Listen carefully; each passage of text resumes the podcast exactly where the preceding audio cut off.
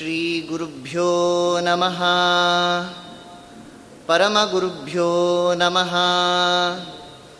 श्रीमदानन्दतीर्थभगवत्पादाचार्येभ्यो नमः। हरिः ॐ व्यासाय भवनाशाय श्रीशाय गुणराशये हृद्याय शुद्धविद्याय मध्वाय च नमो। नमः अभ्रमं भङ्गरहितम् अजडं विमलं सदा। आनन्दतीर्थमतुलं भजे तापत्रयापहम्। मिथ्यासिद्धान्तदुर्ध्वान्तविध्वंसनविचक्षणः जयतीर्थाख्यतरणिः भासतां नो हृदम्बरे। तपो विद्याविरक्त्यादि सद्गुणौघाकरानहं वादिराजगुरून् वन्दे हयग्रीवदयाश्रयान्। पूज्याय राघवेन्द्राय सत्यधर्मरताय च भजतां कल्पवृक्षाय नमतां कामधेनवे। पृथ्वीमण्डलमध्यस्थाः पूर्णबोधमतानुगाः वैष्णवाः विष्णुहृदयाः तान्नमस्ये गुरून्मम यैरहं शुकवत् सम्यक् शिक्षितं कृपालुभिः। विश्वेशतीर्थार्यान् वन्दे विद्यागुरून्मम आपादमौलिपर्यन्तं गुरूणाम् आकृतिं स्मरेत्। तेन विघ्नाः प्रणश्यन्ति सिद्ध्यन्ति च मनोरथाः। श्रीगुरुभ्यो नमः। हरिः ಸ್ವಸ್ತ್ಯಸ್ತು ಸತಾಂ ಅಶೇಷ ಸನ್ಮಂಗಲಾನಿ ಭವಂತು. ಮಂತ್ರಾಲಯ ಪ್ರಭುಗಳ ದಿವ್ಯವಾದಂತಹ ಚರಿತ್ರೆಯನ್ನು ಶ್ರವಣ ಮಾಡ್ತಾ ಇದ್ದೇವೆ. ಶ್ರೀಮದಾಚಾರ್ಯರ ಈ ಸತ್ಸಿದ್ಧಾಂತದಲ್ಲಿ ಅನೇಕ ಜ್ಞಾನಿಗಳು ಆಗಿ ಹೋಗಿದ್ದಾರೆ. ಆದರೆ ಚಿರಕಾಲ ಕೆಲವೇ ಜ್ಞಾನಿಗಳ ಹೆಸರು ಮಾತ್ರ ಅದು ರೂಢಿಯಲ್ಲಿದೆ. ಹೀಗೆ ರಾಯರ ಆ ಮಹಿಮೆ ಅನ್ನುವಂಥದ್ದು ಕೇವಲ ಹಿಂದೆಂದಿಗೂ ಇರುವಂಥದ್ದಲ್ಲ, ಅದು ಸೂರ್ಯಚಂದ್ರ ಇರುವವರೆಗೂ ಕೂಡ ಶಾಶ್ವತವಾಗಿ ಇರುವಂತೆ ಯಾಕೆ ಸಾಧ್ಯವಾಗಿದೆ ಅಂತಂದರೆ, ಹರಿಪಾದ ಕಂಜ ನಿಷೇವಣಾಲಬ್ಧ ಸಮಸ್ತ ಸಂಪತ್ತು ಶ್ರೀಮದ್ ಆಚಾರ್ಯರ ವೇದವ್ಯಾಸ ದೇವರ ಟೀಕಾಕೃತ್ಪಾದರ ಸೇವೆಯನ್ನು ಅಷ್ಟು ವಿಶಿಷ್ಟ ರೀತಿಯಲ್ಲಿ ಮಂತ್ರಾಲಯ ಪ್ರಭುಗಳು ಮಾಡಿದ್ದಾರೆ ಆದ ಕಾರಣದಿಂದ ಅವರಿಗೆ ಇಷ್ಟೆಲ್ಲ ಪ್ರಾಪ್ತಿಯಾಗಿದೆ ಅಂಥೇಳಿ ಅಪ್ಪಣ್ಣಾಚಾರ್ಯರು ತಿಳಿಸ್ತಾ ಇದ್ದಾರೆ. ನಾವು ವೇದವ್ಯಾಸದೇವರ, ಶ್ರೀಮದಾಚಾರ್ಯರ, ಟೀಕಾಕೃತ್ಪಾದರ ಎಲ್ಲ ಜ್ಞಾನಿಗಳ ಸೇವೆಯನ್ನು ಮಾಡಿದಾಗ ನಮಗೂ ಭಗವಂತ ಈ ರೀತಿಯಾದಂತಹ ಸರ್ವ ಸಮಂಗ್ ಸುಮಂಗಳವನ್ನು ಉಂಟು ಮಾಡ್ತಾನೆ. ಸರ್ವ ಸಬ್ಬತ್ತನ್ನು ಕೂಡ ಭಗವಂತ ದಯಪಾಲಿಸ್ತಾನೆ ಹೇಳಿ ರಾಯರು ತಿಳಿಸಿಕೊಡ್ತಾ ಇದ್ದಾರೆ.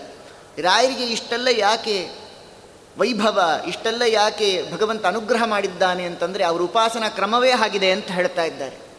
ವೇದದಲ್ಲಿ ಒಂದು ಮಾತಿದೆ, ಯಥಾಭಾವಂ ತಥೈವ ಭವತಿ ಅಂತ ಹೇಳಿ ಸಾಮಾನ್ಯ ಸಂಸ್ಕೃತದ ನಿಯಮ ಏನು ಅಂತಂದರೆ, ಯಥಾ ತಥಾ, ಯತ್ ತತ್, ಯದಿ ತರ್ಹಿ ಅಂತ ಹೀಗೆ ಪ್ರಯೋಗ ಮಾಡಬೇಕು. ಹಾಗೆ ಇಲ್ಲೂ ಕೂಡ ವೇದ ಏನಂತ ಪ್ರಯೋಗ ಮಾಡಬೇಕಾಗಿತ್ತು ಅಂದರೆ, ಯಥಾ ಅಂತ ಇರೋದರಿಂದ ತಥಾ ಅಂತ ಪ್ರಯೋಗ ಮಾಡಬೇಕಾಗಿತ್ತು. ಯಥಾ ಭಾವಂ ತಥಾ ಭವತಿ ಅಂತ ಹೇಳಬೇಕಾಗಿತ್ತು. ಆದರೆ ವೇದ ಈ ರೀತಿಯಾಗಿ ಹೇಳ್ತಾ ಇಲ್ಲ. ಯಥಾ ಭಾವಂ ತಥೈವ ಭವತಿ ಅಂತ ಏವಕಾರವನ್ನು ಹೇಳ್ತಾ ಇದೆ ಹೇಳೋ, ಔಚಿತ್ಯ ಏನು ಅಂತ ತಿಳಿಸ್ತಾ ಇದ್ದಾರೆ. ನಮ್ಮ ಉಸ್, ಉಪಾಸನಾ ಕ್ರಮಕ್ಕೂ, ಜ್ಞಾನಿಗಳ ಉಪಾಸನಾ ಕ್ರಮಕ್ಕೂ ಇದೇ ವ್ಯತ್ಯಾಸ ಅಂತ ಹೇಳ್ತಾ ಇದ್ದಾರೆ. ಏನು ಅಂತಂದರೆ, ರಾಯರು ಇಷ್ಟು ವಿಶಿಷ್ಟವಾದಂತಹ ರೀತಿಯಲ್ಲಿ ಭಗವಂತನ ಉಪಾಸನೆಯನ್ನು ಮಾಡಿದ್ದಾರೆ. ಅದಕ್ಕೋಸ್ಕರ ಇಷ್ಟೆಲ್ಲ ಸಂಪತ್ತನ್ನು ಭಗವಂತ ಕೊಟ್ಟಿದ್ದಾನೆ. ನಮಗೆಲ್ಲ ಭಗವಂತನ ಇದ್ದಾನೆ ಅನ್ನುವಂಥ ವಿಚಾರದಲ್ಲಿ ಬಹಳ ಸಂಶಯ. ಭಗವಂತ ಇಲ್ಲ ಅನ್ನುವಂಥ ವಿಚಾರದಲ್ಲಿ ಸಂಶಯವೇ ಇಲ್ಲ. ನಿಶ್ಚಯಾತ್ಮಕವಾದಂತಹ ಜ್ಞಾನ ಇದೆ. ಆದರೆ ಭಗವಂತ ಇದ್ದಾನ ಅಂತ ಪ್ರಶ್ನೆ ಯಾರಾದರೂ ಮಾಡಿದ್ರೆ ಸ್ವಲ್ಪ ಸಂದೇಹ ಪಡ್ತೇವೆ. ಇದ್ದಾನೋ ಇಲ್ವೋ? ಆಮೇಲೆ ಇದ್ದಾನೆ ಅಂತ ಹೇಳಿ ಬರದೇ ಇದ್ರೆ ಏನು ಅಂತ ಹೀಗೆಲ್ಲ ಸಂಶಯ ಮಾಡ್ತೀವಿ ನಾವು. ಅದಕ್ಕೋಸ್ಕರವಾಗಿ ಹಿರಣ್ಯಕಶಿಪು ಕೂಡ ಇದೇ ಪ್ರಹ್ಲಾದರಾಜರನ್ನು ಹಿಂದೆ ಪ್ರಶ್ನೆ ಮಾಡಿದ್ದ. ಸ್ತಂಭೇನ ದೃಶ್ಯತೆ ಅಂತ ಪ್ರಶ್ನೆ ಮಾಡ್ತಾ ಇದ್ದಾನೆ. ನಿಮ್ಮ ದೇವರು ಎಲ್ಲ ಕಡೆ ಇದ್ದಾನೆ ಅಂತ ಹೇಳ್ತಾ ಇದ್ದೀಯಲ್ಲ, ಸ್ತಂಭೇನ ದೃಶ್ಯತೆ ಈ ಸ್ತಂಭದಿಂದ ಭಗವಂತ ದೃಶ್ಯನಾಗ್ತಾನ, ಹರಿ ದೃಶ್ಯನಾಗ್ತಾನ ಅಂತ ಪ್ರಶ್ನೆ ಮಾಡಿದ್ರೆ, ರಾಯರು ಏನೇ ಭಗವಂತನ ವಿಚಾರದಲ್ಲಿ ಎಂದಿಗೂ ಕೂಡ ಸಂಶಯವನ್ನು ಪಟ್ಟಿಯೇ ಇಲ್ಲ. ಅವ್ರು ಹೇಳ್ತಾರೆ, ಸ್ತಂಭೇನೈವ ದೃಶ್ಯತೆ ಅಂತ ಹೇಳಿ. ಸ್ತಂಭೇನ ದೃಶ್ಯ. ಭಗವಂತ ಖಂಡಿತವಾಗಿ ದೃಶ್ಯನಾಗ್ತಾನೆ ಅಂತ ಹೇಳ್ತಾರೆ. ಅಷ್ಟು ನಿಶ್ಚಯಾತ್ಮಕವಾದಂತಹ ಜ್ಞಾನ ಅವರಿಗೆ ಭಗವಂತನಲ್ಲಿ ಅಂತ ಹೇಳ್ತಾರೆ. ನಮಗೆ ಯಾರಿಗಾದರೂ ಪ್ರಶ್ನೆ ಮಾಡಿದ್ದಿದ್ರೆ, ಭಗವಂತ ಈ ಕಂಬದಿಂದ ಒದೆದು ಬರ್ತಾನ ಅಂತ ಪ್ರಶ್ನೆ ಮಾಡಿದರೆ ಸ್ವಲ್ಪ ಸಂದೇಹ ಮಾಡ್ತಾ ನಾವೆಲ್ಲ ಯಾವ ರೀತಿಯಾಗಿ ವಿಚಾರ ಮಾಡ್ತೇವೆ ಅಂದರೆ ರಾಯರ ಹಾಗೆ ವಿಚಾರ ಮಾಡೋದಿಲ್ಲ ನಾವು. ನಮ್ಮ ವಿಚಾರಧಾರೆಯೇ ಬೇರೆ. ಬಹಳ ಸಂಶಯ ನಮಗೆ. ಹಿರಣ್ಯಕಶಿಪು ಪ್ರಶ್ನೆ ಮಾಡ್ದ, ನಾವು ಪ್ರಹ್ಲಾದ ರಾಜರ ಸ್ಥಾನದಲ್ಲಿದ್ದರೆ ನಮ್ಮ ಉತ್ತರ ಹೇಗಿರ್ತಿತ್ತು ಅಂತಂದರೆ, ನೋಡಪ್ಪ, ನೀನು ಕೂಡ ಪುರುಸೊತ್ತಿಂದಿದೀಯ ನಾನೂ ಪುರುಸೊತ್ತಿಂದಿದ್ದೀನಿ ಒಂದು ಕೆಲಸ ಮಾಡಿ. ಜೋರ ಕಂಬಕ್ಕೆ ಒದಿ. ಬಂದರೆ ನನ್ನ ಅದೃಷ್ಟ ಬರಲಿಲ್ಲ ಅಂದರೆ ನಿಂದುರಾದೃಷ್ಟ ಅಂತ ಹೀಗೆ ಹೇಳ್ತಾ ಇದ್ದೆ. ಯಾಕೆಂದರೆ ದೇವರಿದ್ದಾನೆ ಅಂತ ವಿಚಾರದಲ್ಲಿ ಬಹಳ ಸಂದೇಹ ನಮಗೆ. ನಿಶ್ಚಯಾತ್ಮಕವಾದಂತಹ ಜ್ಞಾನವೇ ಇಲ್ಲ. ಅದಕ್ಕೋಸ್ಕರ ಯಥಾಭಾವಂ ತಥಾಭವತಿ ಅಂತ ಅನುಸಂಧಾನ ಮಾಡ್ಕೊಳ್ತೇವೆ ನಾವು. ಅದಕ್ಕೋಸ್ಕರ ದೇವರು ಅಷ್ಟೇ ನಿನ್ನ ಭಾವದಂತೆ, ನಿನ್ನ ಭಕುತಿಯಂತೆ, ನನ್ನ ಅನುಗ್ರಹ ಅಂತ ಹೇಳ್ತಾನೆ ಭಗವಂತ. ಆದರೆ ರಾಯರಿಗೆ ಯಾಕೆ ಪೂರ್ಣ ಅನುಗ್ರಹವನ್ನು ಮಾಡ್ತಾ ಇದ್ದಾನೆ ಅಂದರೆ ಯಥಾಭಾವಂ ತಥೈವ ಭವತಿ ಅಂತ ಅನುಸಂಧಾನ ಮಾಡ್ತಾ ಇದ್ದಾರೆ ರಾಯರು. ಅದಕ್ಕೋಸ್ಕರ ಪೂರ್ಣ ಅನುಗ್ರಹವನ್ನು ಭಗವಂತ ಮಾಡ್ತಾ ಇದ್ದಾನೆ ಅಂತ ತಿಳಿಸ್ತಾರೆ. ಎಂಥ ಸಂದರ್ಭದಲ್ಲೂ ಪ್ರಹ್ಲಾದರಾಜರಿಗೆ ಭಗವಂತನ ವಿಚಾರದಲ್ಲಿ ಸಂದೇಹ ಇಲ್ಲ. ದಾಸರಂತಾರೆ, ಎಲ್ಲಿ ನೋಡಲು ಹರಿ ಅಲ್ಲೇ ಕಾಣುವನೆಂದು ಕ್ಷುಲ್ಲಾ ಕಂಭವನುದೇದು ಭಗವಂತ ಎಲ್ಲಿದ್ದಾನೆ ಅಂತ ಪ್ರಶ್ನೆ ಮಾಡಿದರೆ ದಾಸರಾಯರು ಉತ್ತರ ಕೊಡ್ತಾರೆ, ಎಲ್ಲಿ ನೋಡಲು ಹರಿ ಅಲ್ಲೇ ಕಾಣುವನೆಂದು ಕ್ಷುಲ್ಲಾ ಕಂಭವನುದೇದು ನಿಲ್ಲದೆ ನರಹರಿ ಚಲ್ವಿಕೆ ತೋರಿದ, ನಿಲ್ಲದೆ ನರಹರಿ ಚಲ್ವಿಕೆ ತೋರಿದ ಫುಲ್ಲಲೋಚನ ಶಿಶು ಪ್ರಹ್ಲಾದನಾಗಿ ಬಾರೋ ಫುಲ್ಲಲೋಚನ ಶಿಶು ಪ್ರಹ್ಲಾದನಾಗಿ ಬಾರೋ ಕೋರಿ ಕರೆವೆ ಗುರು ಶ್ರೀರಾಘವೇಂದ್ರನೇ ಬಾರೋ ಮಹಾ ಪ್ರಭುವೇ ಬಾರಯ್ಯ ಬಾಬಾ, ಬಾರೋ ಮಹಾ ಪ್ರಭುವೇ. ಎಲ್ಲಿ ನೋಡಿದರಲ್ಲಿ ಹರಿ ಕಾಣುವನೆಂದು ಕ್ಷುಲ್ಲ ಕಂಭವನ್ನೋದಿದು ಅದೇ ಮಾತನ್ನು ಕನ್ನಡೀಕರಿಸಿದ್ದಾರೆ ಮಹಾನುಭಾವರ ದಾಸರು. ಸ್ತಂಭೇನ ದೃಶ್ಯತೆ ಅಂತ ಪ್ರಶ್ನೆ ಮಾಡಿದ್ದನ್ನು ಎಲ್ಲ ಕಡೆ ಭಗವಂತ ಇದ್ದಾನೆ, ಎಲ್ಲಿ ರಂಗ ಇರುವನು ಎಂಬ ಸಂಶಯ ಬೇಡ, ಎಲ್ಲಿ ಭಕುತರು ಕರೆದರು ಅಲ್ಲಿಗೆ ಬಂದು ಒದಗುವನು ಅಂತ ದಾಸರಾಯರು ಹೇಳಿದ ಮಾತನ್ನೇ ಸ್ಪಷ್ಟೀಕರಣ ಕೊಡ್ತಾ ಇದ್ದಾರೆ. ಅದರಂತೆ ಯಥಾಭಾವಂ ತಥೈವ ಭವತಿ. ರಾಯರು ಕೂಡ ಎಂದಿಗೂ ಕೂಡ ಭಗವಂತನ ವಿಚಾರದಲ್ಲಿ ಸಂದೇಹ ಪಟ್ಟವರಲ್ಲ ಅದಕ್ಕೋಸ್ಕರವಾಗಿ ಹರಿಪಾದ ಕಂಜ ನಿಷೇವಣ ಲಬ್ಧ ಸಮಸ್ತ ಸಂಪತ್ತು ಅಷ್ಟು ಪೂರ್ಣವಾದಂತಹ ಅನುಗ್ರಹವನ್ನು ಭಗವಂತ ಮಾಡಿದ್ದಾನೆ ಅಂತ ಹೇಳಿ ತಿಳಿಸ್ತಾ ಇದ್ದಾರೆ. ನಮಗೆ ಗುರುಗಳ ವಿಚಾರದಲ್ಲಿ ಎಂದಿಗೂ ಸಂದೇಹ ಇರಬಾರದು. ಗುರುಗಳ ವಿಚಾರದಲ್ಲಿ ಸಂದೇಹ ಇದ್ದರೆ ಭಗವಂತನ ವಿಚಾರದಲ್ಲಿ ಸಂದೇಹ ಬರುತ್ತೆ ಅಂತ ಹೇಳ್ತಾರೆ. ಯಾಕೆ ಅಂದರೆ ಗುರುಗಳಲ್ಲೇ ವಿಶ್ವಾಸ ಇಡದೇ ಇದ್ದಾಗ ಅವರು ಮಾಡುವಂತಹ ಅನುಗ್ರಹ ನಮಗೆ ಪೂರ್ಣಾನುಗ್ರಹ ಅಂತ ಆಗೋದಿಲ್ಲ. ಆದ್ದರಿಂದ ಭಗವಂತನ ಅನುಗ್ರಹ ಆಗಬೇಕು ಅಂದರೆ ಗುರುಗಳಲ್ಲಿ ಪೂರ್ಣ ವಿಶ್ವಾಸವನ್ನು ಇಡಬೇಕು ಅಂತ ಹೇಳ್ತಾರೆ. ಎಂಥವರು ಗುರುಗಳು ಅಂತ ಹೇಳಿದಾಗ ಅದಕ್ಕೋಸ್ಕರ ಅವರೇ ಹೇಳ್ತಾರೆ ಪ್ರಾತಃ ಸಂಕಲ್ಪ ಗದ್ಯದಲ್ಲಿ ಆಚಾರ್ಯರು ಎಂಥ ಗುರುಗಳು ಅಂಥೇಳಿ ಸಂಸಿದ್ಧ ಸಪ್ತಕೋಟಿ ಮಹಾಮಂತ್ರಾಣ ಅಂಥೇಳಿ ಶ್ರೀಮದಾಚಾರ್ಯರು ಎಂಥ ಗುರುಗಳು? ಜಗತ್ತಿಗೆ ಗುರುಗಳು, ನಿಜವಾದ ಗುರುಗಳಂತ ಶ್ರೀಮದಾಚಾರ್ಯರು. ಯಾಕೆ? ಸಂಸಿದ್ಧ ಸಪ್ತಕೋಟಿ ಮಹಾಮಂತ್ರಾಣ. ಅಷ್ಟು ಕೋಟಿ ಮಂತ್ರ ಇದೆಯಾ ಅನ್ನೋದೇ ನಮಗೆ ಗೊತ್ತಿಲ್ಲ, ಪರಿಕಲ್ಪನೆಗೆ ಬರೋದಿಲ್ಲ. ಏಳು ಕೋಟಿ ಮಹಾಮಂತ್ರಗಳು ಮತ್ತೆ, ಕೇವಲ ಮಂತ್ರಗಳಲ್ಲ. ಶ್ರೀಮದಾಚಾರ್ಯರು ತಂತ್ರಸಾರದಲ್ಲಿ ಎಪ್ಪತ್ತೆರಡು ಮಹಾಮಂತ್ರಗಳನ್ನು ನಿರೂಪಣೆ ಮಾಡಿದ್ದಾರೆ. ಅಷ್ಟನ್ನು ಸಿದ್ಧಿ ಮಾಡಿಕೊಂಡ್ರೆ ಸಾಕು, ಜನ್ಮ ಸಾರ್ಥಕ ಆಗತ್ತೆ. ಆದರೆ ಸ್ವತಃ ಶ್ರೀಮದಾಚಾರ್ಯರಿಗೆ ಅರ್ಥಾತ್ ವಾಯುದೇವರಿಗೆ, ಏಳು ಕೋಟಿ ಮಹಾಮಂತ್ರಗಳು ಸಂಸಿದ್ಧ, ಕೇವಲ ಸಿದ್ಧ ಅಲ್ಲ. ಸಿದ್ಧಿ ಮಾಡ್ಕೊಳ್ಳೋದೇ ಬಹಳ ಕಷ್ಟ ಜಗತ್ತಿನಲ್ಲಿ. ಆ ಮಹಾನುಭಾವರಿಗೆ ಸಮ್ಯಕ್ ಸಿದ್ಧ ಆಗಿದೆ. ಎಲ್ಲವೂ ಅಷ್ಟು ಪರಿಪಕ್ವವಾದಂತಹ ರೀತಿಯಲ್ಲಿ ಸಿದ್ಧ ಮಾಡಿಕೊಂಡಿದ್ದಾರೆ. ವಾಯುದೇವರು ಅಂಥವರು ನಮ್ಮ ಗುರುಗಳು ಅಂತ ಹೇಳ್ತಾರೆ. ನಮ್ಮ ಗುರುಗಳು ಅಂದರೆ ಹೇಗಿರಬೇಕು? ಸ್ವತಃ ಅವರಿಗೆ ಯಾವ ಸಂಶಯ ಇರಬಾರದು. ಮತ್ತೊಬ್ಬರ ಸಂಶಯವನ್ನು ಪರಿಹಾರ ಮಾಡಬೇಕು. ಎಷ್ಟೋ ಸಂದರ್ಭದಲ್ಲಿ ಗುರುಗಳಿಗೆ ಸಂಶಯ ಇರುತ್ತೆ. ಗುರುಗಳಿಗೆ ಸಂಶಯ ಇದ್ದಾಗ ಮತ್ತೊಬ್ಬರ ಸಂಶಯ ಹೇಗೆ ಪರಿಹಾರ ಮಾಡ್ತಾರೆ?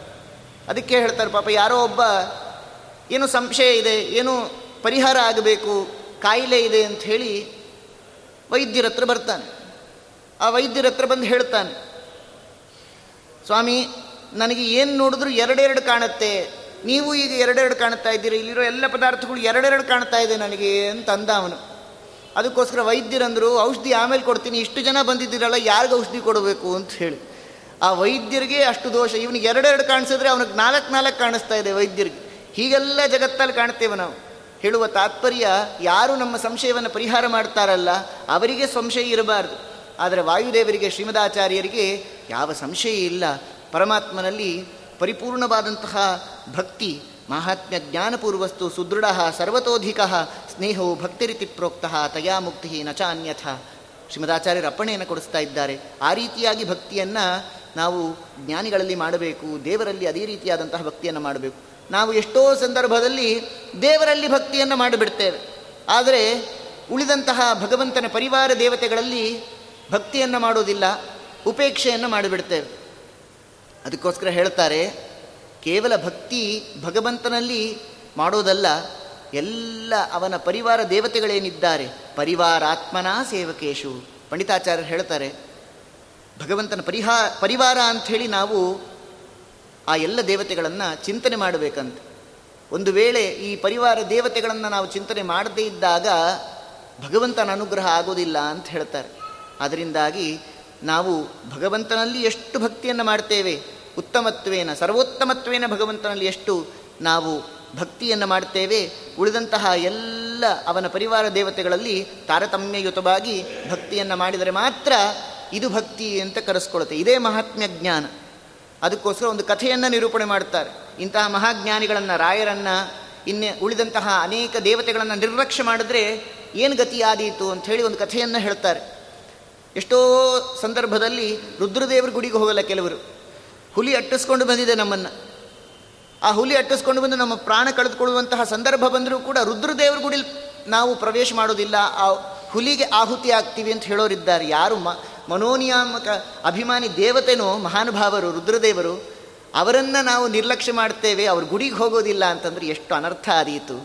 ನಮ್ಮ ಸಿದ್ಧಾಂತದಲ್ಲಿ ಮಾತ್ರ ಶ್ರೀಮದಾಚಾರ್ಯರು ಎಲ್ಲ ದೇವತೆಗಳಿಗೂ ಕೂಡ ಪ್ರಾಶಸ್ತ್ಯವನ್ನು ಕೊಟ್ಟಿದ್ದಾರೆ, ಮಹತ್ವವನ್ನು ಕೊಟ್ಟಿದ್ದಾರೆ. ಯಾವ ದೇವತೆಗಳನ್ನು ನಿರ್ಲಕ್ಷ್ಯ ಮಾಡಿಲ್ಲ.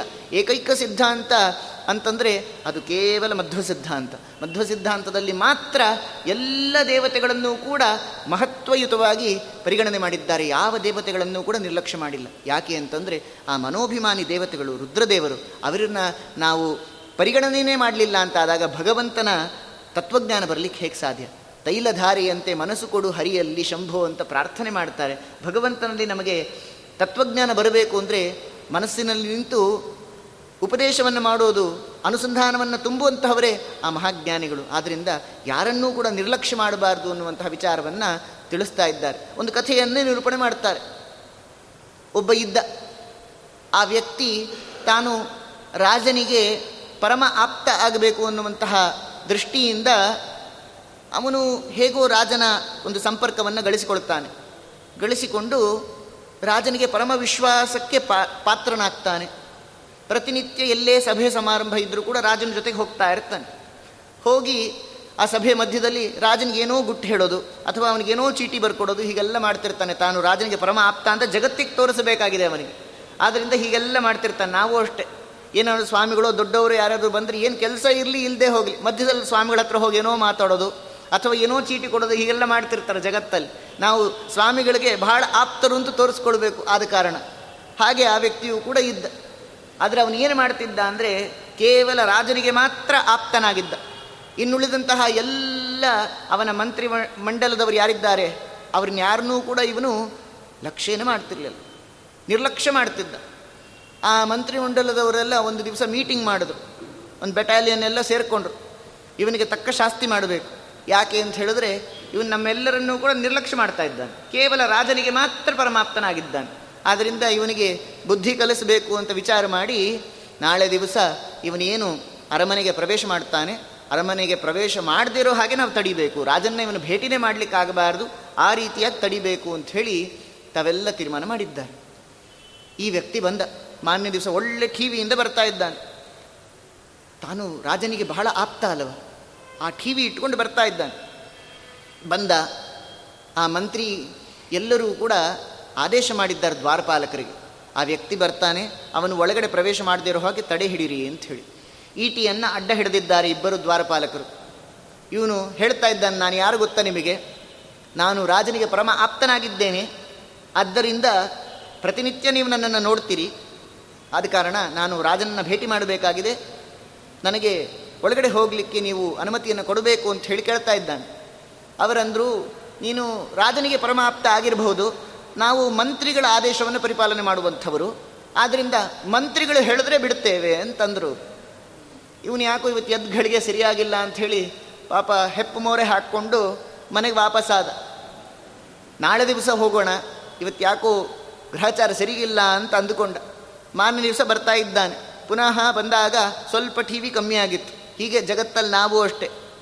ಬೇಕಾದಷ್ಟು ರೀತಿಯಲ್ಲಿ ಮೆರಿತಾ ಇರ್ತೇವೆ. ನನ್ನ ಬಿಟ್ಟರಿಲ್ಲ ಅಂತಿರ್ತೇವೆ. ಯಾವಾಗ ಭಗವಂತ ಸ್ವಲ್ಪ ಅಗೌರವವನ್ನು ಸೂಚನೆ ಮಾಡ್ತಾನೆ, ಆಗ ನಮ್ಮ ಯೋಗ್ಯತೆ ಏನು ಅಂತ ನಮ್ಗೆ ಅರ್ಥ ಆಗುತ್ತೆ. ಅದಕ್ಕೋಸ್ಕರ ದಾಸರಂದರು, ಉಬ್ಬದಿರು ಉಬ್ಬದಿರು, ಎಲೆ ಮಾನವ, ಹೆಬ್ಬುಲಿಯಂತೆ ಯಮನು ಬೊಬ್ಬಿಡುತ್ತ ಕಾದಿರುವ, ಉಬ್ಬದಿರು, ಉಬ್ಬದೀರು ಎಲೆ ಮಾನವ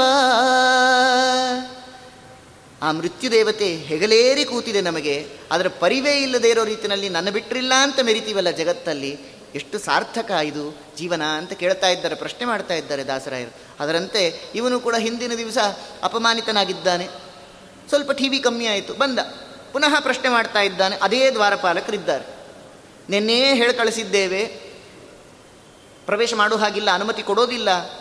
ಮಂತ್ರಿಗಳು ಹೇಳಿದ್ರೆ ಮಾತ್ರ ಬಿಡುತ್ತೇವೆ ಅಂತ ಹೇಳಿ ಪುನಃ ಸೂಚನೆ ಮಾಡ್ತಾ ಇದ್ದಾರೆ. ಇವನು ಪರಿಪರಿಯಾಗಿ ಬೇಡ್ಕೊಳ್ತಾ ಇದ್ದಾನೆ. ಮೊದಲು ಆಜ್ಞೆ ಮಾಡಿದ ಹಿಂದಿನ ದಿವಸ. ಯಾಕೆ? ನಾನು ಪರಮಾಪ್ತ ರಾಜನಿಗೆ ಅನ್ನುವಂತಹ ಆ ಅಹಂ ಇತ್ತವನಿಗೆ. ಆದರೆ ಮಾರನೇ ದಿವಸ ಬಂದಾಗ ಅದು ಸ್ವಲ್ಪ ಕುಂಠಿತವಾಗಿತ್ತು ಈಗ ಪ್ರಾರ್ಥನೆ ಮಾಡ್ತಾ ಇದ್ದಾನೆ. ಹೇಗಾದರೂ ಒಳಗಡೆ ಹೋಗಕ್ಕೆ ಬಿಡ್ರಪ್ಪ ಅಂತ ಹೇಳಿ. ಹೀಗಾಗತ್ತೆ ನಮ್ಮ ಪರಿಸ್ಥಿತಿ ಅಂತ ಹೇಳ್ತಾರೆ. ಹಾಗೆ ಎಷ್ಟು ಬೇಡಿದರೂ ಕೂಡ ಆ ವ್ಯಕ್ತಿಗೆ ಒಳಗಡೆ ಹೋಗ್ಲಿಕ್ಕೆ ಅನುಮತಿಯೇ ಸಿಗಲಿಲ್ಲ. ಈ ರೀತಿ ಆದರೆ ಪ್ರಯೋಜನ ಇಲ್ಲ, ಬೇರೆ ಏನಾದರೂ ಉಪಾಯವನ್ನು ಮಾಡಬೇಕು ಅಂತ ಹೇಳಿ ಮನೆಗೆ ವಾಪಸ್ಸಾಗಿದ್ದಾನೆ ಒಂದು ರಾಜನಿಗೆ ಸುದೀರ್ಘವಾದಂತಹ ಪತ್ರವನ್ನು ಬರಿಬೇಕು ಅಂತ ಆಲೋಚನೆ ಮಾಡಿದೆ. ಯಾಕೆಂದರೆ ನೇರವಾಗಿ ರಾಜನನ್ನು ಭೇಟಿ ಮಾಡಲಿಕ್ಕೆ ಸಾಧ್ಯ ಇಲ್ಲ. ಆದ್ದರಿಂದ ಸುದೀರ್ಘವಾದಂತಹ ಪತ್ರವನ್ನು ರಾಜನಿಗೆ ಬರಿಬೇಕು ಅಂತ ತಾನು ಅಂದುಕೊಂಡು ಪತ್ರ ಬರೆದಿದ್ದಾನೆ. ಎಲ್ಲ ವೃತ್ತಾಂತವನ್ನು ಅದರಲ್ಲಿ ಬರಿತಾ ಇದ್ದಾನೆ. ಈ ರೀತಿಯಾಗಿ ಬಹಳ ದಿವಸಗಳಿಂದ ನಾನು ನಿಮ್ಮನ್ನು ಕಾಣಬೇಕು ಅಂತ ಪ್ರಯತ್ನ ಪಡ್ತಾ ಇದ್ದೇನೆ. ಹೀಗೆಲ್ಲ ಮಂತ್ರಿಮಂಡಲದವರು ಅನುಮತಿಯನ್ನೇ ಕೊಡ್ತಾ ಇಲ್ಲ. ನನ್ನ ತಡೆ ಹಿಡಿದಿಟ್ಟಿದ್ದಾರೆ ಅಂಥೇಳಿ ಆ ಪತ್ರದಲ್ಲಿ ಬರೆದಿದ್ದಾನೆ. ದುರಾದೃಷ್ಟ ಅಂತಂದರೆ ಇವನು ನೇರವಾಗಿ ತಗೊಂಡು ಅದನ್ನು ರಾಜನಿಗೆ ತಲುಪಿಸೋ ಹಾಗಿಲ್ಲ ಆ ಪತ್ರವನ್ನು. ಆ ಪತ್ರವಾಹಕ ಇರ್ತಾನೆ ಪೋಸ್ಟ್ ಮ್ಯಾನ್ ಅವನ ಕೈಲಿ ಕೊಡಬೇಕು ಅದನ್ನು. ಅವನು ತಗೊಂಡು ಹೋಗಿ ರಾಜನಿಗೆ ಕೊಡಬೇಕು. ಹೀಗೆ ವ್ಯವಸ್ಥೆ ಇರುತ್ತೆ. ಆದ್ದರಿಂದ ಆ ಪತ್ರವನ್ನು ಪತ್ರವಾಹಕನಿಗೆ ಪೋಸ್ಟ್ ಮ್ಯಾನ್ ಕೈಲಿ ಕೊಡ್ತಾನೆ. ಆ ಪೋಸ್ಟ್ಮ್ಯಾನ್ ಪುನಃ ತೊಗೊಂಡು ಬಂದು ಈ ದ್ವಾರಪಾಲಕರಿಗೆ ಕೊಡ್ತಾನೆ ಆ ದ್ವಾರಪಾಲಕರು ನೋಡ್ತಾರೆ, ಅದನ್ನು ತೊಗೊಂಡು ಹೋಗಿ ಮಂತ್ರಿಗೆ ಕೊಡ್ತಾರೆ ಪುನಃ. ಆ ಮಂತ್ರಿ ಓದ್ತಾನೆ, ಇದು ನಮ್ಮ ಮೇಲೆ ಕಂಪ್ಲೇಂಟು ಅಂತ ಅಂದುಕೊಳ್ತಾನೆ. ಓ, ಹೀಗಾದರೆ ಸರಿಗಿಲ್ಲ, ಇದು ರಾಜಿಗೆ ಹೋದರೆ ಅನರ್ಥ ಆದೀತು ಅಂಥೇಳಿ ಅಲ್ಲೇ ಹರಿದು ಹಾಕಿಬಿಡ್ತಾರೆ. ಇವನು ಒಂದು ವಾರ ನೋಡ್ತಾನೆ, ಎರಡು ವಾರ ನೋಡ್ತಾನೆ, ಬಹಳ ದಿವಸ ನೋಡ್ತಾನೆ. ರಾಜನಿಂದ ಯಾವುದೇ ವರ್ತಮಾನ ಬರೋದೇ ಇಲ್ಲ. ಬಹಳ ಇವನಿಗೆ ಚಿಂತೆ ಆಗತ್ತೆ. ನನ್ನ ಆ ಪತ್ರ ರಾಜನಿಗೆ ತಲುಪಿತೋ ಇಲ್ವೋ ಅಂಥೇಳಿ ಸಂದೇಹ ಶುರುವಾಗತ್ತೆ. ಎಷ್ಟೋ ದಿವಸಗಳಾಗತ್ತೆ, ರಾಜನಿಂದ ಯಾವ ವರ್ತಮಾನವೂ ಬರೋದಿಲ್ಲ. ಬಹಳ ಚಿಂತೆ ಆಗುತ್ತೆ ಇವನಿಗೆ. ಒಂದು ಸರ್ಕ್ಯುಲರ್ ಬರುತ್ತೆ ಆ ಕಾಲಕ್ಕೆ. ಏನದರಲ್ಲಿ ಇರುತ್ತೆ ಅಂತಂದರೆ, ರಾಜ ತಾನು ಶೋಭಾಯಾತ್ರೆಗೋಸ್ಕರವಾಗಿ ಮೆರವಣಿಗೆಯನ್ನು ಮಾಡೋದಕ್ಕೋಸ್ಕರವಾಗಿ ಆ ಗ್ರಾಮದ ಒಳಗೆ ಪ್ರವೇಶ ಮಾಡ್ತಾ ಇದ್ದಾನೆ ಅಂಥೇಳಿ ಸುದ್ದಿ ಬರುತ್ತೆ. ಓ, ನಾನು ರಾಜನ್ನ ನೇರವಾಗಿ ಅರಮನೆಯಲ್ಲಿ ಕಾಣಲಿಕ್ಕೆ ಸಾಧ್ಯ ಇಲ್ಲ. ಅವನೇ ಗ್ರಾಮದೊಳಗೆ ಪ್ರವೇಶ ಮಾಡ್ತಾ ಇದ್ದಾನೆ. ಹೇಗಾದರೂ ಮಾಡಿ ಈ ಸಂದರ್ಭದಲ್ಲಿ ರಾಜನ ಭೇಟಿ ಮಾಡಿ ನನ್ನ ಎಲ್ಲ ಅನುಭವಗಳನ್ನು ಹೇಳಬೇಕು ಅಂತ ಅಂದುಕೊಳ್ತಾ ಇದ್ದಾನೆ.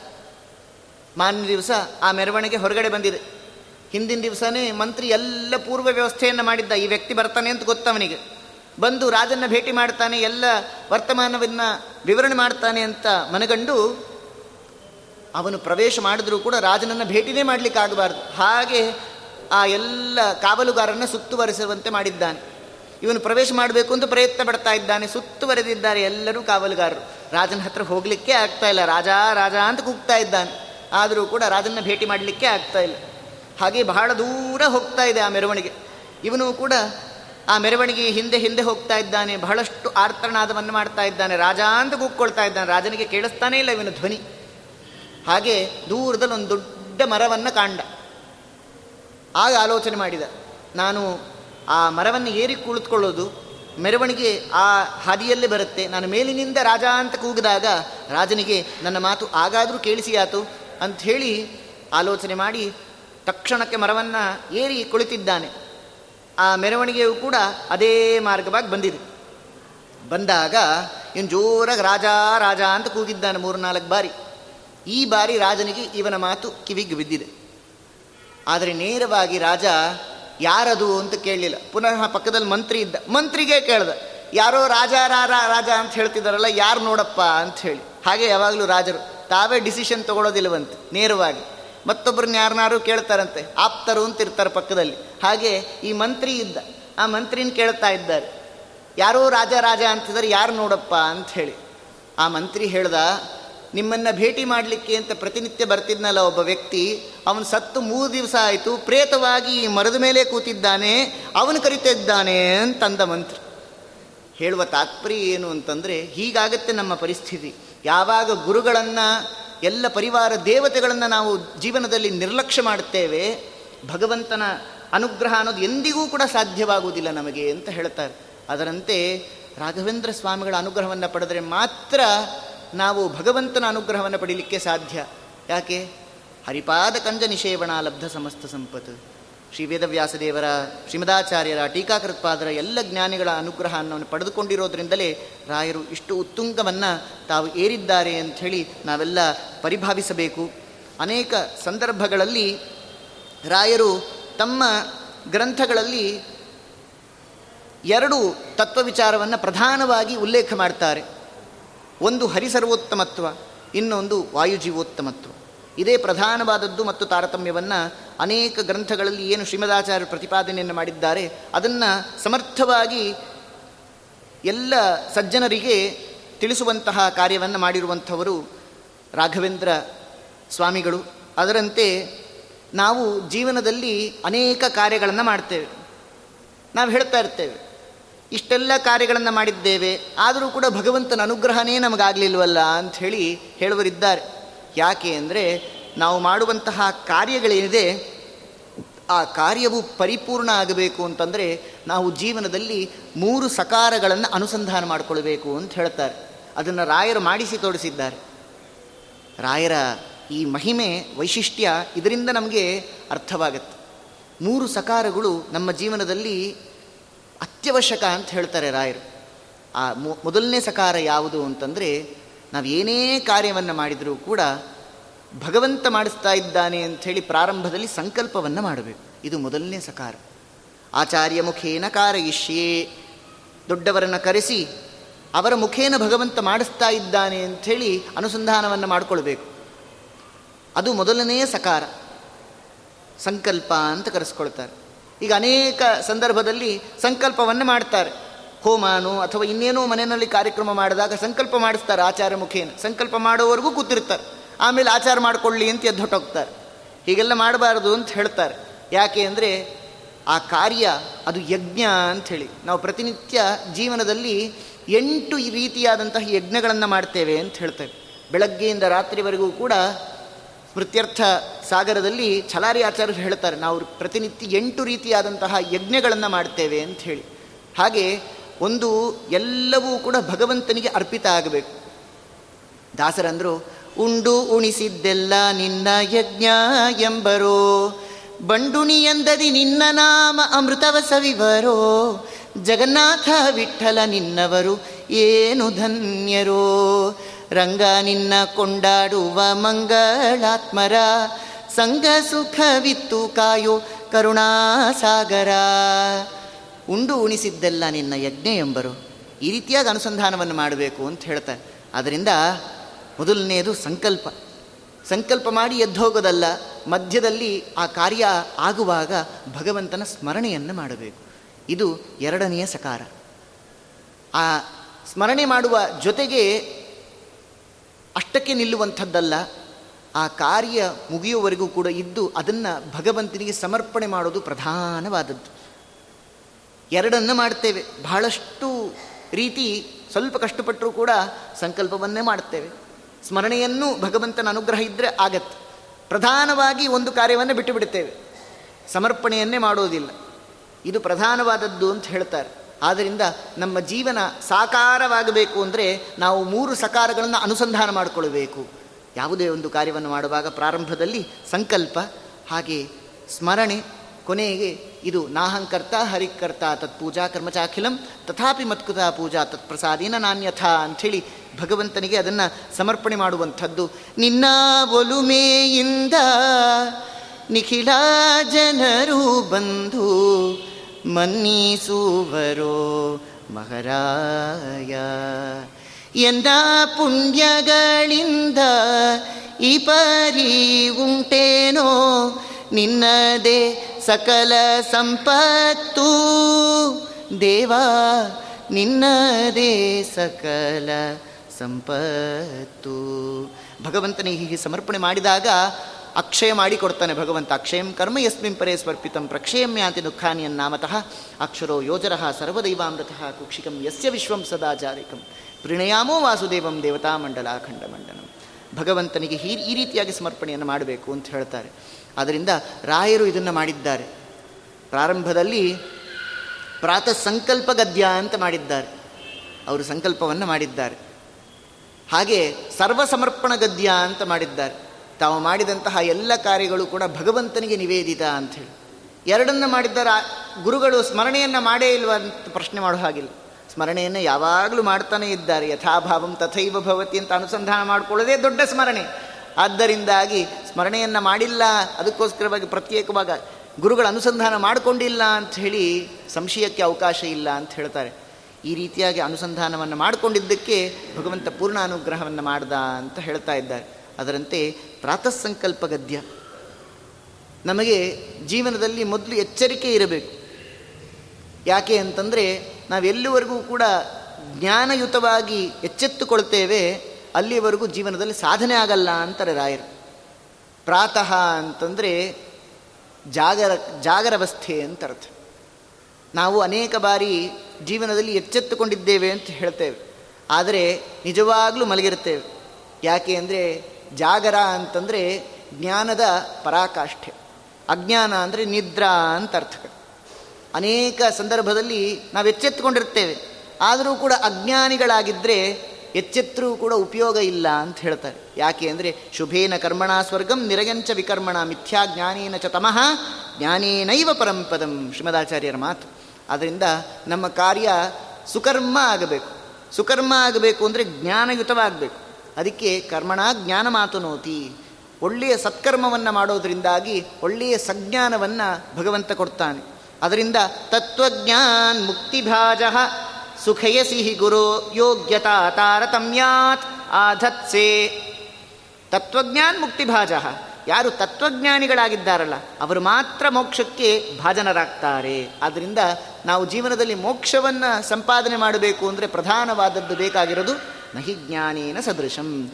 ಜ್ಞಾನ ಇಲ್ಲದೆ ಮೋಕ್ಷವಿಲ್ಲ. ಆದ್ದರಿಂದ ಜ್ಞಾನಿಗಳಾಗಬೇಕು ಅಂತ ಹೇಳ್ತಾರೆ ಜ್ಞಾನಿಗಳಾಗಬೇಕು ಅಂದರೆ ಏನು ಮಾಡಬೇಕು? ಜ್ಞಾನಿಗಳಾಗಬೇಕು ಅಂದರೆ ಮೊದಲು ಎಚ್ಚೆತ್ತುಕೊಳ್ಬೇಕು ಅಂತ. ಎದ್ದೇ ಇದ್ದೀವಲ್ಲ ಆಚಾರ್ಯ ಅಂತಂದರೆ ಆ ರೀತಿಯಾಗಿ ಎಚ್ಚೆತ್ತುಕೊಳ್ಳೋದಲ್ಲ, ಜ್ಞಾನಯುತವಾಗಿ ಎಚ್ಚೆತ್ತುಕೊಳ್ಬೇಕು ಅಂತ. ಅದಕ್ಕೋಸ್ಕರ ಅಂದರು ವಿಜಯದಾಸರನ್ನ ಸ್ತೋತ್ರ ಮಾಡುವಾಗ, ಉದಯ ಕಾಲದಿ ಈ ಪದವ ಪಠಿಸಲು ಮದಡನಾದರೂ ಜ್ಞಾನ ಉದಯವಾಹುದು ಅದೇನು ಉದಯ ಕಾಲದಿ ಈ ಪದವ ಪಠಿಸಲು ಅಂತಿದ್ದಾರಲ್ಲ? ಹಾಗಾದರೆ ಬೆಳಗ್ಗೆ ಮಾತ್ರ ಹೇಳಬೇಕಾ ಅಂತ ಸಂದೇಹ ಬರುತ್ತೆ. ಉದಯ ಕಾಲ ಅಂದರೆ ಯಾವಾಗ ನಾವು ಎಚ್ಚೆತ್ತುಕೊಳ್ತೇವಲ್ಲ, ಅದೇ ಉದಯ ಕಾಲ ಅಂತ ಹೇಳಿ. ಆದ್ದರಿಂದ ಇಲ್ಲಿ ಪ್ರಾತಃ ಸಂಕಲ್ಪ ಅಂತಂದರೆ ಪ್ರಾತ ಅಂದರೆ ಜಾಗರವಸ್ಥೆ. ಯಾವಾಗ ನಾವು ಎಚ್ಚೆತ್ತುಕೊಳ್ತಲ್ಲ ಅದು ಅಂತ ನಮಗೆ ತಿಳಿಸ್ಕೊಡ್ತಾ ಇದ್ದಾರೆ. ಇಷ್ಟು ಹೇಳಿದ್ರೆ ನಮಗೆ ಅರ್ಥ ಆಗೋದಿಲ್ಲ. ವಿಜಯದಾಸರ ಮಾತಲ್ಲಿ ಕೇಳಬೇಕು. ಎಚ್ಚೆತ್ತು ಇರು ಕಂಡ್ಯ ಮನವೇ. ನಮ್ಮ ಅಚ್ಚುತಾನಂಘ್ರಿಯ ನೆನೆ ಕಂಡ್ಯ ಮನವೇ, ಎಚ್ಚೆತ್ತು ಇರು ಕಂಡ್ಯ ಮನವೇ. ಯಾವ ರೀತಿಯಾಗಿ ಎಚ್ಚೆತ್ಕೊಳ್ಳೋದು ಅಂತ ಹೇಳ್ತಾರೆ? ನರಜನ್ಮ ಬರುವುದೇ ಕಷ್ಟ, ಅದನ್ ಅರಿತು ನೋಡಲು ವಿಪ್ರತ್ವವೂ ಶ್ರೇಷ್ಠ. ಯಾವುದೋ ಮಾತನಾಡಿದ್ದಾರೆ